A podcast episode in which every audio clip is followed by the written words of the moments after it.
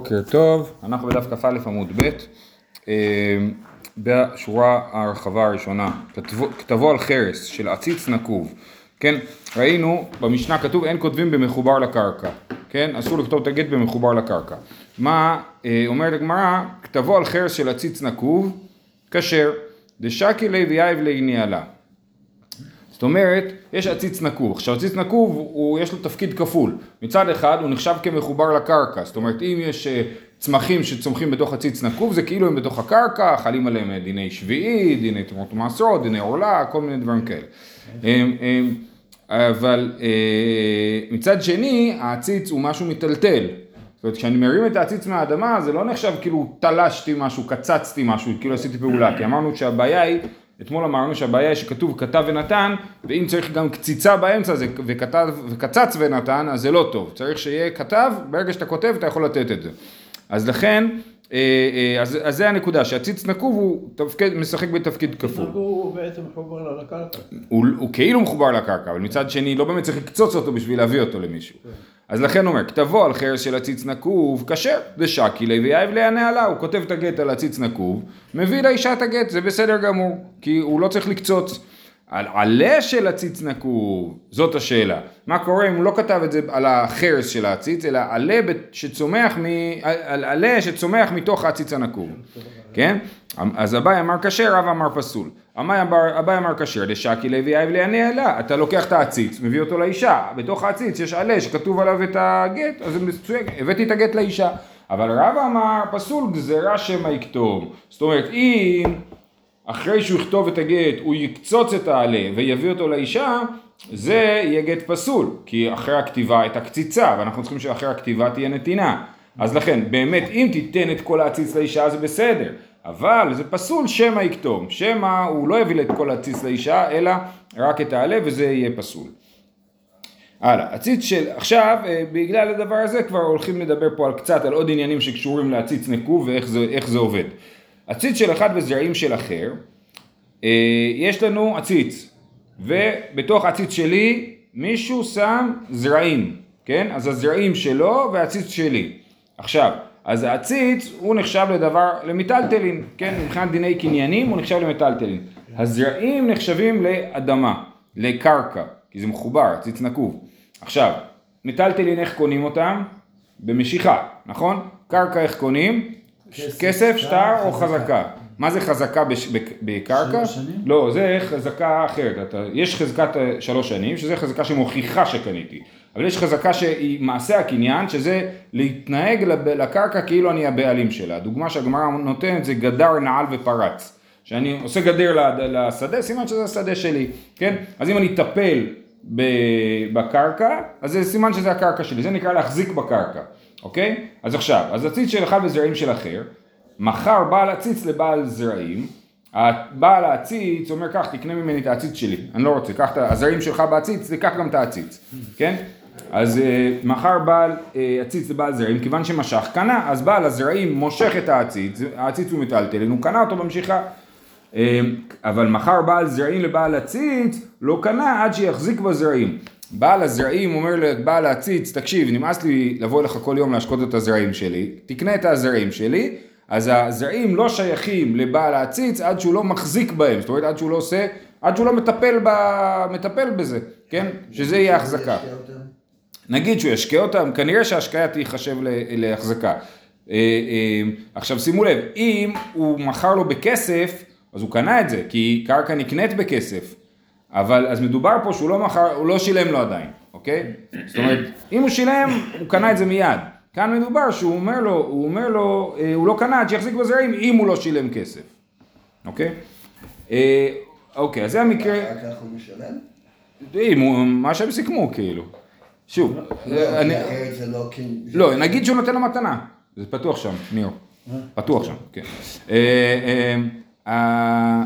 אם, נגיד שהוא נותן לו מתנה, בעל הזרעים אומר לו, קח מתנה את הזרעים שלי, ואז הוא מתחרט. אז אם הוא כבר החזיק בזרעים, עשה בהם פעולות, בדיוק, כן. אז נקרא את זה עוד פעם. עציץ של אחד בזרעים של אחר, מכר בעל עציץ לבעל הזרעים, כיוון שמשך קנה. מכר בעל זרעים לבעל עציץ, לא קנה עד שיחזיק בזרעים. עציץ וזרעים של אחד ומכרן לאחר, החזיק בזרעים, קנה עציץ. אז אני מוכר את העציץ פלוס זרעים, כן? כשאתם הולכים למשתלה וקונים עציץ נקוב, זה בעצם עציץ וזרעים, נכון? אז, את ה... אז אם אני החזקתי בזרעים, קניתי את העציץ. אם אני משקה את הזרעים או משהו כזה, אז גם העציץ הופך להיות שלי. למה? זוהי ששנינו, נכסים שאין להם אחריות, נקנים מנכסים שיש להם אחריות בכסף, שטר וחזקה. זאת משנה מסכת קידושין שאומרת שאם אני רוצה, אם אני נגיד מוכר לך בית פלוס ריהוט, כן? אז ברגע שאתה קונה את הבית, או אתה עושה בכסף שטר וחזקה, באחד הדרכים האלה, אז גם הריהוט נקנה לך. זה נכסים שאין להם אחריות, שזה מטלטלים, מטלטלים אין אחריות, נכון? אם אני, מה זה אומר שאין להם אחריות? אם, אני, אם אתה חייב לי כסף, אני בא לגבות ממך נכסים, אני לא יכול לגבות מטלטלים, אני יכול לגבות רק קרקעות, רק נכסי דלוניידי. אז זה נכסים שאין להם אחריות, זה מטלטלים. הם נקנים ביחד עם הנכסים שיש להם אחריות בכסף שטר וחזקה. אוקיי? אני זוכר דוגמה כזאת של אה, אה, האופניים על ה... בחצר, כן? קניתי את החצר ויש שם אופניים. עכשיו כמובן שמדובר שיש פה דעת, לא, לא מדובר על גניבה, מדובר על אדם שמעוניין להקנות. אבל לא צריך לעשות פעולת קניין נפרדת על מטלטלין שנמצאים על הקרקע בגלל שזה נקנה ביחד. אז אותו דבר גם פה, אבל פה זה, זה מצחיק, זה קצת הפוך, כאילו, כן? אני מחזיק בזרעים, העציץ נקנה לי. זאת אומרת, התמונה... היום שקונים עציץ צריך לעשות פעולה... לא, שנייה, תכף נראה מה קורה ההפך, שאתה מחזיק בעציץ. שנייה. אז זה, אמ, רק אני אומר, כשאני קונה בית עם ריהוט, אז אני תופס, קונה את הבית, ובתוך הבית יש... אה, יש ריהוט, נכון? אז אני קונה את הריהוט שבתוך הבית. פה זה קצת הפוך, כי הזרעים נמצאים בתוך העציץ, אז אני קונה את הזרעים, ובאמצעות זה אני קונה את העציץ שנמצא מבחוץ. בכל אופן, ככה זה עובד. מה קורה הפוך? החזיק בעציץ, אף עציץ לא קנה, עד שיחזיק בזרעים. אם הוא... עכשיו, הגמרא לא מדברת מה יקרה אם הוא משך את העציץ. אבל אם הוא החזיק בעציץ, מה זה החזקה בעציץ? החזקה בעציץ זה כלום. החזקה במיטלטלין לא נחשבת לקניין. כן?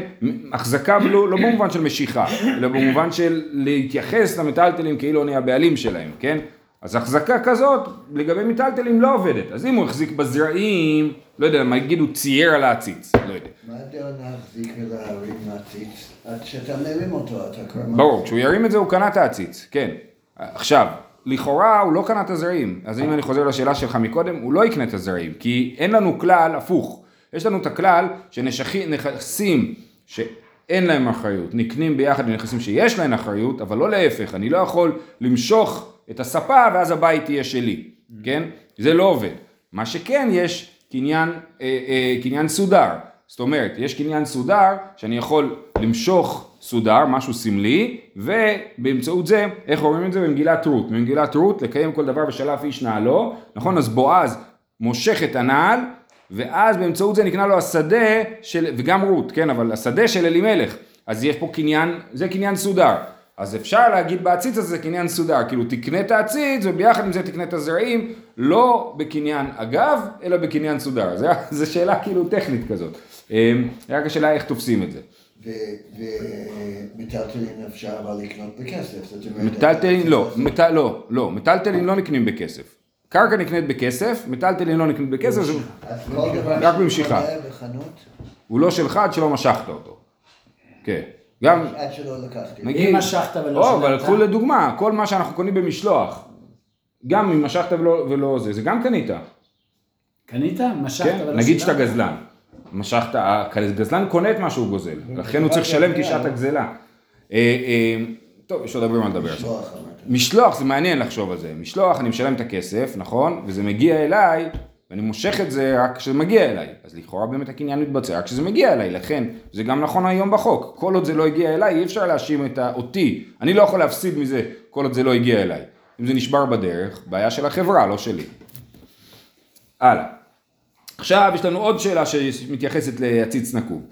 נקבו בארץ ונופו בחוץ לארץ. יש לנו עציץ שיושב בדיוק בדיוק על קו הגבול, כן? בין הארץ לחוץ לארץ. הנקב הוא בתוך הארץ, אבל העלים יוצאים, הנוף, הנוף זה העלים, יוצאים לחוץ לארץ. נגיד יש כזה תפוז זיני, כן? אמ, אז הוא יוצא לחוץ לארץ. אביי אמר בתר נקבועז דינן, רבא אמר בתר נופועז דינן. איך נחליט אם העציץ הזה יש לו דין של ארץ ישראל או דין של חוץ לארץ, לעניין נגיד האם תרומות ומעשרות יהיו שם מדאורייתא או לא, אז אביי אומר הולכים אחרי הנקב, ורבא אומר הולכים אחרי הנוף. בדעה שרוש כולי עלמא לא פליגי, כי פליגי בדלא אשוש. אם העציץ כבר השריש, זאת אומרת, אם אתם יודעים, עציץ שנשאר הרבה זמן, יכול בסופו של דבר לפתוח דרך לקרקע ולהתחבר אליה. כן, כן, עציץ נקוב, מדובר על עציץ נקוב כל הזמן. אז אם הוא מתחבר לקרקע כבר, ברור שהולכים אחרי החיבור לקרקע ולא אחרי הנוף. אבל אם, ומחלוקת שלהם זה במקרה שהוא לא השריש. אומרת הגמרא בדעה שהוא שלו פליגי, ואתנן שתי גינות זו על גב זו וירק בינתיים. זה טרסה. יש לנו שתי טרסה, העליונה שלך, התחתונה שלי, כן? וירק בינתיים, ב, אתם מכירים את זה שבאמצע הטרסה מציץ איזה משהו, זה חסה, התחילה לצמוח שם מהקיר, אז היא באוויר שלי, אבל עם האדמה שלך, זה מאוד דומה לעציץ נקוב, שהציץ נקוב, שאמרנו הנקב במקום אחד והנוף במקום אחר, אז גם פה הוא מחובר לקרקע של העליון ועומד בנוף של התחתון. ומה, יש בזה מחלוקת, רבי מאיר אומר של עליון, רבי יהודה אומר תחתו, של תחתון, למי זה שייך החסה? מחלוקת. אז למה אתה אומר לי שאם זה השריש כולי עלמא לא פליגי? אתה אמרת אם זה השריש והציץ נקוב ומחובר לארץ, ברור שזה שייך לארץ, לאיפה שזה נמצא, כן? אבל, לאיפה שזה מחובר. אבל פה במחלוקת אנחנו רואים שזה לא הולכים אחרי איפה שזה מחובר. יש לנו מחלוקת אם הולכים אחרי איפה שזה מחובר או אחרי האוויר. אז למה אתה אומר שבאשוש לא פליגי? תשובה, אה, אטם כדקתני טעמה. שם יש טעם מיוחד, זאת אומרת זה לא קשור, שם זה דיני ממונות, ולכל אחד מהצדדים בוויכוח יש טענה חזקה, ולכן יש פה מחלוקת. אבל בדיני אה, איסור והיתר, שאנחנו שואלים ברמה העקרונית, האם נחשב שהציץ בארץ או בחוץ לארץ, ברגע שהוא מושרש לארץ הוא חלק מהארץ. אה, אז מה הטעם שכתוב שם? אמר רבי מאיר, מה אם ירצה עליון ליטול את אפרו, אין כאן ירק? רבי מאיר אומר שזה שייך לבעל הטרסה העליונה. אז הוא אומר לו, הוא אומר, אני, בא לי לחצוב את כל הקרקע שלי ולהגיע, לפלס איתך את הגובה, אז לא יהיה מקום לירקות לצמוח, אז זה שלי. ורבי יהודה אומר, אמר רבי יהודה, מה אם ירצה התחתון למלות את גינתו עפר? אין כאן ירק, רבי יהודה אומר ההפך, אם אני ארצה, אני יכול להגביה את הגינה שלי לגובה שלך, ושוב, לא יהיה פוטנציאל לירקות פה. אז כל אחד אומר, הפוטנציאל הוא אצלי, וזה המחלוקת, אבל, אה, אה, אבל המחלוקת שלנו לגבי הציץ שהוא נקוב והשריש לקרקע, היא לא קשורה לזה. והקתי, יש לנו עוד קושייה על הרעיון הזה. בדעה שהוא שלו פליגי, והתניא, אילן מקצתו בארץ ומקצתו בחוץ על הארץ, תבל וחולין מעורבים זה בזה. דברי רבי, רבן שמעון בן גמליאל אומר, הגדל בחיוב חייב והגדל בפטור פטור, כן? אז יש לנו פה מחלוקת. אילן, זה ממש דומה, נכון? העציץ הזה שהוא נקוב בארץ ונופו נוטה לחוץ לארץ, ממש דומה לאילן שמקצתו בארץ ומקצתו לחוץ לארץ. תבל וחולין מעורבים זה בזה. אנחנו מניחים... אז זה, זה, אז תכף נברר את זה, אבל כרגע בוא נגיד שמדובר על הנוף, כן? אז בכל הפירות של האילן הזה אנחנו אומרים בעצם האילן הזה הוא חלק חוץ לארץ וחלק הארץ, אז בכל פרי ופרי אני מתייחס אליו כאילו חלק הוא תבל וחלק הוא לא תבל, כי חלק הוא הארץ חלק הוא חוץ לארץ, זה רבי. רבן שמעון גמליאל אומר, הגדל בחיוב חייב, הגדל בפטור פטור, ולכאורה שוב, אם מדובר על הנוף, אז הוא יגיד פשוט תבדוק איפה קו הגבול עובר באמצע העץ. ותשים את הפירות, מה שמבפנים בפנים, מה שבחוץ בחוץ. מה אליו, מקצת נופו בארץ ומקצת נופו בחוץ לארץ, לכאורה מדובר על שאלת הנוף. אומרת הגמרא לא, מקצת שורשין בארץ ומקצת שורשין בחוץ על הארץ. זה הסיפור. יש פה אילן שהוא נקוב חלק, אוקיי, שנייה רגע. אם מדובר על הנוף, אז זה הוכחה שלמרות שהאילן מחובר לקרקע, אנחנו הולכים אחרי הנוף. אז שוב, למה אתה אומר שאם זה השריש לא פליגי, נכון? זה היה הוכחה והגמרא דוחה את זה, זאת אומרת לא, מדובר שהאילן מחובר חצי בארץ וחצי בחוץ לארץ, כן? השורשים מקצתן בארץ וקטן בחוץ לארץ אה, ומה איתם רבן שמעון גמליאל, אז, אז מה ההיגיון של רבן שמעון גמליאל שאומר הגדל בחיוב חייב הגדל בפטור פטור, מה זה רלוונטי? איפה הפירות נמצאים, מה שרלוונטי זה איפה השורשים נמצאים ואתה לא יכול כאילו, זאת אומרת רבי צודק שחלק מהיניקה היא מהארץ, חלק מהיניקה היא מחוץ לארץ אז גם הפירות צריכים להיות באמת, כמו שרבי אומר, תפל וחולין מעורבים זה בזה. אומרת הגמרא, מה הייתה מדרש בגדה? מפסיק צונמה. אה, פה מדובר על אילן מאוד מיוחד, יש בתוך האדמה אבן גדולה, ובדיוק הוא צמח עם השורשים שלו מחולקים לשני הצדדים. אז באמת אנחנו אומרים, יש פה בעצם אילן שהוא באמת חצי בפנים וחצי בחוץ באמת. אז רבן שמעון גמליאל אומר, אני מסתכל על העניין הזה כחצי חצי, לכן כל החצי שבחוץ עם השורשים והנוף, זה בחוץ, וכל מה שהחצי שבפנים הוא בפנים. אבל במקרה רגיל שאין צונמה, אז רבי צודק. אז רגע, אז מה עושים עם הפירות? עם הפירות שהם חצי תבל חצי זה חולין. אה, אתה יכול להפריש מהם תרומות ומעשרות רק על עצמם, לא ממקום אחר על עצמו. לא, לפי, אה, לפי רבי, אני אקח את כל הפירות של העץ הזה, ואפריש מהם תרומות ומעשרות על עצמם. וזה בסדר, כי כולם הפירות נמצאים כאילו באותו מעמד, הלכתי. אה, ולפי רבן שמעון גליל, כל מה שחוץ לארץ הוא חוץ לארץ, כל מה שבארץ הוא תבל גמור, כמו פירות שגדלו בארץ רגיל. שם אתה מפריש על עצמו, על החצי הזה. לא, אני יכול להפריש על עצמו, אני יכול להפריש ממקום אחר עליו. שוב, הפירות שגדלו בתוך הארץ הם ממש פירות של ארץ ישראל. אבל זה של חוץ לארץ. ויש שחוץ לארץ הוא חוץ לארץ גמור. אבל מדרבנן. מדי רבנן צריך להפריש שם תרומות ומעשרות, תלוי איפה בדיוק, איזה חוץ לארץ בדיוק, אבל כן. אה, אז הוא אומר, אה, אז יש צונמה. אומרת, רגע, רגע, אם יש צונמה, אז למה רבי חושב שזה באמת חולין ותבל מעורבים זה בזה? רבן שמעון גמליאל באמת צודק, הצונמה, האבן הזה מפריד באמת את העץ לשניים. אומרת הגמרא, מה איתמא דרבי דהדרי ערבי, זאת אומרת, השורשים באים משני חלקים ובאמת לא יונקים זה מזה, כי יש הפרדה, עשו שם גדר הפרדה נגד אה, מנהרות, כן? אז זה צומח על זה עץ, אבל למעלה העץ מערבב מחדש את, ה, את הכוח של השורשים. הגזע מערבב מחדש את הכוח של השורשים. וזה המחלוקת שלהם. מר סבר אווירה מבלבל, אה, במאי כאן פלגי, מר סבר אווירה מבלבל, מר סבר היי קאי והי קאי. זאת אומרת, התפיסה, איך העץ הזה צומח, או התודעה איך העץ הזה צומח. לפי רבן שמעון גמליאל יש פה שני עצים, כאילו, אחד בפנים אחד בחוץ, ורבי רבי אומר לא, יש פה עץ אחד, אמנם השורשים מחולקים, אבל יש פה עדיין עץ אחד, ולכן אה, זה אה, בלול בפנים, הת- התבל והחולין. זהו, זה היה הפסקה מת- אה, מתודית אה, על ענייני עציץ נקוב. עכשיו אנחנו חוזרים לגיטין. אה, אמרנו אתמול במשנה, אה, רבי יהודה בן ביתרה אומר אין כותבים לא על הנייר המחוק ולא על הדיפטרה, אה, מפני שהוא יכול להזדייף וחכמים מכשירים. כן, אז נייר מחוק זה נייר שכבר כבר כתבו עליו ומחקו אותו. אז עכשיו, עכשיו מה החשש? החשש הוא שהוא יכתוב גט, יחתים את העדים, העדים יחתמו, ימחוק את הגט ויכתוב מחדש. מה יכול להיות בגט? הוא יכול לעשות תנאים בגט, הוא יכול להגיד זה, להגיד זה גט על תנאי. הוא יכתוב גט רגיל, ימחק, העדים יחתמו, ואז הוא יכתוב גט מחדש, שבו הוא יעשה כל מיני תנאים. או לחלופין, הפוך, הוא כתב תנאים וחתם, ואז הוא מחק את התנאים. אז עכשיו, אז אם היא לא תקיים את התנאים, היא לא מגורשת, למרות שהיא לא יודעת שיש תנאים, כן? אה, או לחלופין, אם היא, תקי... אם היא לא תקיים את התנאים, היא תחשוב שהיא לא מגורשת, ובזמן שהיא באמת כן מגורשת. למה לא הולכים לפי הכוונה שלו בפעם השנייה? כי אין עדים שחתומים על זה. זה, אין- זה לא גט כאילו, כן. אז הוא אומר, אוקיי, אז עכשיו, אז אמרנו נייר מחוק, ודיפטרה, מה זה דיפטרה?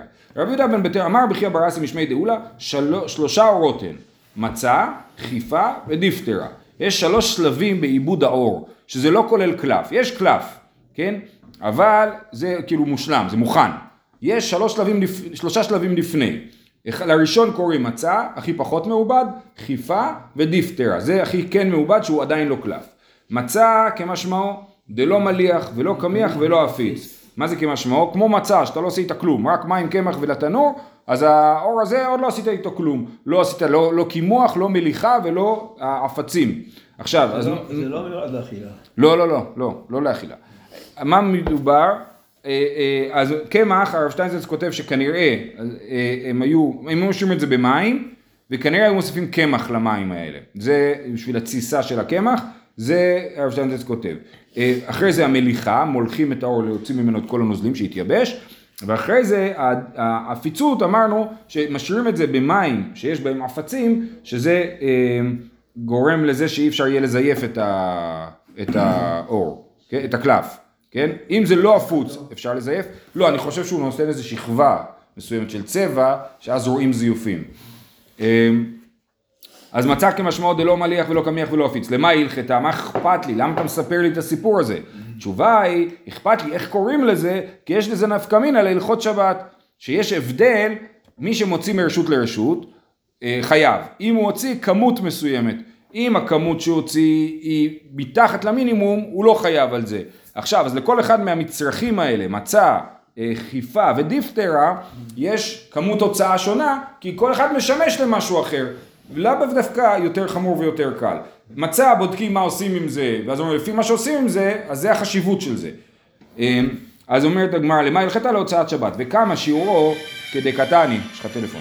רב שמואל בר יהודה, כדי קטני רב שמואל בר יהודה, כדי לצור משקל קטנה. וכמה? אמר אביי כי ריבה דריבה דפומבדיתא. יש לנו משקל. רש"י מסביר שהמשקל עשוי מעופרת, והעופרת יש לה תכונה כזאת שהיא לאט לאט נשחקת.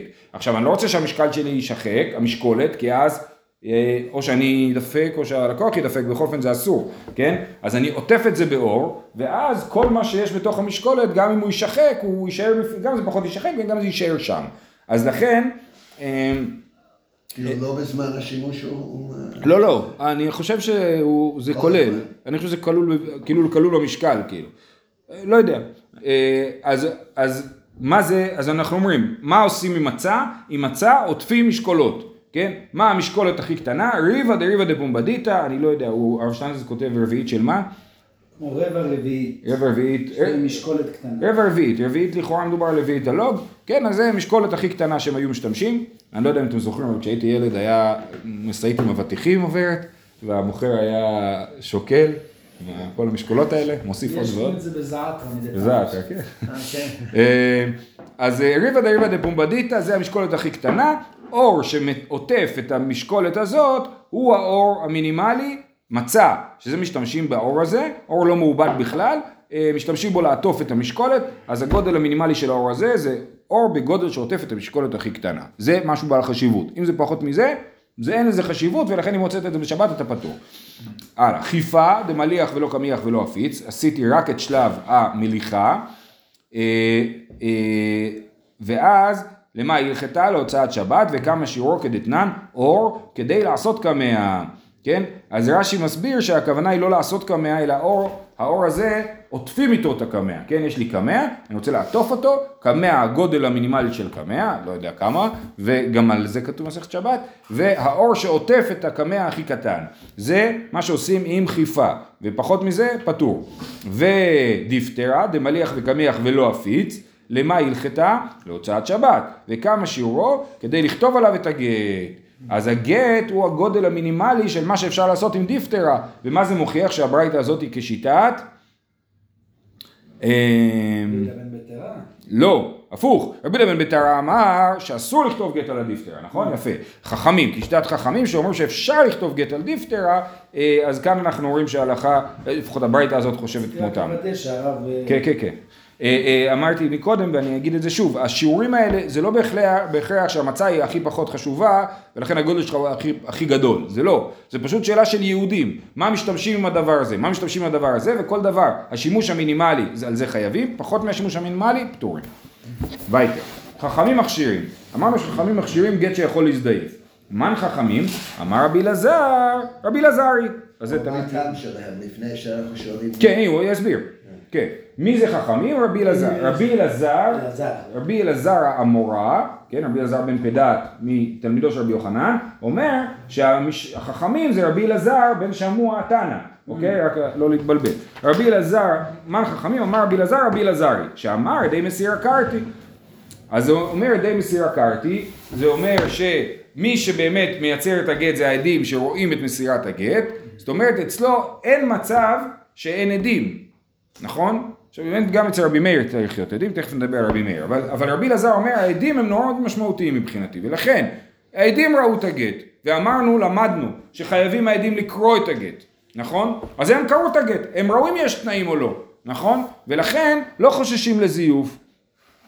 ואמר רבי אלעזר, לא הכשיר רבי אלעזר אלא לאלתר, אבל מכאן עד עשרה ימים לו, חיישימה דילמה אבי בתנאה וזייפתי. אם הגט מגיע לבית הדין אה, אה, כמה ימים אחרי שהיא קיבלה את הגט, כן? היא קיבלה את הגט לפני שבוע, לפני עשרה ימים, והיא אומרת עכשיו, היא באה לבית הדין, אומרת, אה, לא יודע, אומרת משהו על הגט, כן? יש לה איזה שהן טענות. אז, ואז אנחנו נביא את ידי מסירה ונגיד להם אתם מכירים את הגט, והם יגידו כן, אז אומר בלעזר, יכול להיות שהיא זייפה את זה, שהיו תנאים והיא מחקה את התנאים מהגט, אה, אבל היו ידי מסירה, הם שכחו כבר, עברו עשרה ימים מאז, אמר, קראו את הגט, רפרפו עליו, עכשיו הם לא יכולים לזכור. זה מה שרבי אלעזר אה, אומר, שרבי אלעזר התיר להשתמש בגט שאפשר להזדייף, רק אם מיידית זה מגיע לבית הדין אחרי מסירת הגט. אה, אז מכאן עד עשרה ימים הכוונה מיידית אחרי, מכאן זה מכאן לא יחזיר אלא- אלא אלתר. אבל מכאן עד עשרה ימים לא, לא. חיישינא דילמאווה ביתנא וזייפתי, רבי יוחנן אמר אפילו מכאן עד עשרה ימים, דאמאיתא דהווה ביתנאי מידקר דחירי, ויש כאלה שאומרים שרבי יוחנן אומר שעשרה ימים זה הגבול העליון, כן? זאת אומרת רבי אלעזר אומר מיד, רבי יוחנן אומר עד עשרה ימים, ויותר מעשרה ימים לכולי עלמא גט שכתוב על דבר שיכול להזדייף הוא אה, פסול. אה, זה דבר ראשון. עכשיו, מה לגבי רבי מאיר? רבי מאיר אומר ידי חתימה קרתי, נכון? אז לכאורה לשיטתו, גט שדבר שיכול להזדייף, אה, הוא פסול. למה הוא פסול? לא בגלל שרבי מאיר אומר אין עדים במסירת הגט. יש עדים במסירת הגט. אבל רבי מאיר דורש שהשטר יהיה מושלם לכשעצמו, בלי להסתמך על איזה שהם עדים חיצוניים, כן? ברגע שהשטר הוא לא מושלם, אז הוא פסול. אז לכן, נכון שיש עדים שיכולים להעיד, אנחנו מעידים, ב, אה, אה, היינו מתחילה עד הסוף, ברור שלא יהיו תנאים בגט, כן? והם באים מיד לבית הדין, הכל מושלם, אנחנו יודעים בדיוק מה היה בגט, אבל הגט לא מושלם מעצמו, הוא מושלם רק באמצעות העדים שמעידים עליו, זה לא מספיק טוב. צריך שהגט יהיה מושלם בעצמו.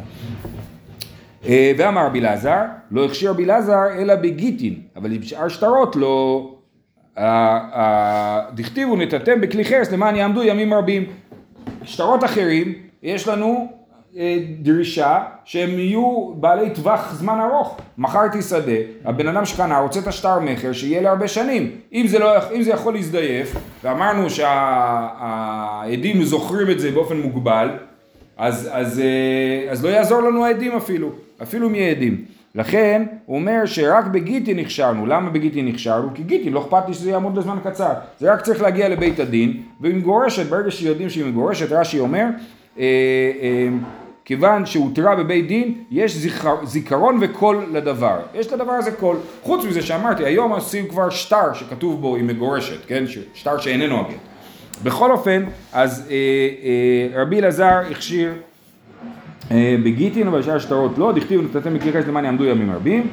אה, הפסוק לקוח מירמיהו בתיאור של, אה, בתיאור של, אה, אה, שהוא קונה שדה מחנמל, כן? הוא קונה שדה מחנמל, אז זה כתוב שם שהוא כותב, מה לא? בענתות.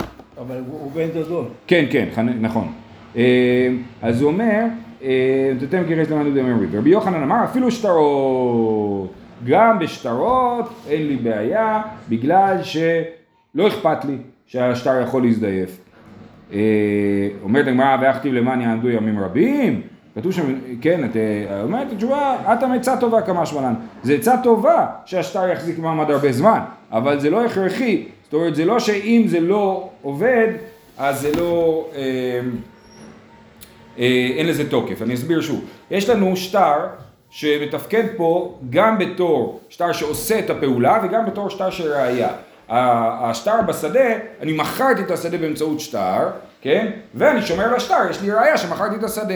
אז גם השדה, השטר יצר את המכר והוא גם ראייה על המכר, כן? אומר רבי יוחנן, גם שטר שלא יכול להיות ראייה טובה, בגלל שהוא יכול להזדייף, עדיין הוא עושה את המכר, הוא עובד טוב. זה שלבן אדם לא יהיה ראייה על השדה שהוא קנה, אז לכן יש עצה טובה שתעשה שטר שיכול להתקיים ימים רבים. אבל זה לא הכרחי בשביל פעולת המכירה.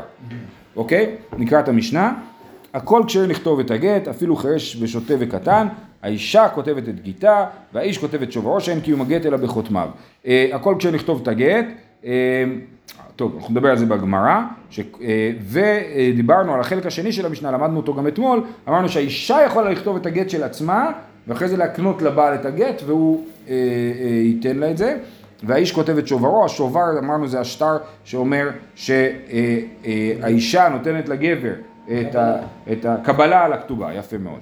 למה שאין קיום הגט אלא בחותמיו? כי מה שחשוב לי זה החתימה, וזה לכאורה כשיטת רבי מאיר שאומר שידי חתימה קרתי. ולכן גם הרישא של המשנה לכאורה היא רבי מאיר, אבל אנחנו נדבר על זה אה, מחר. שיהיה לכולם יום טוב.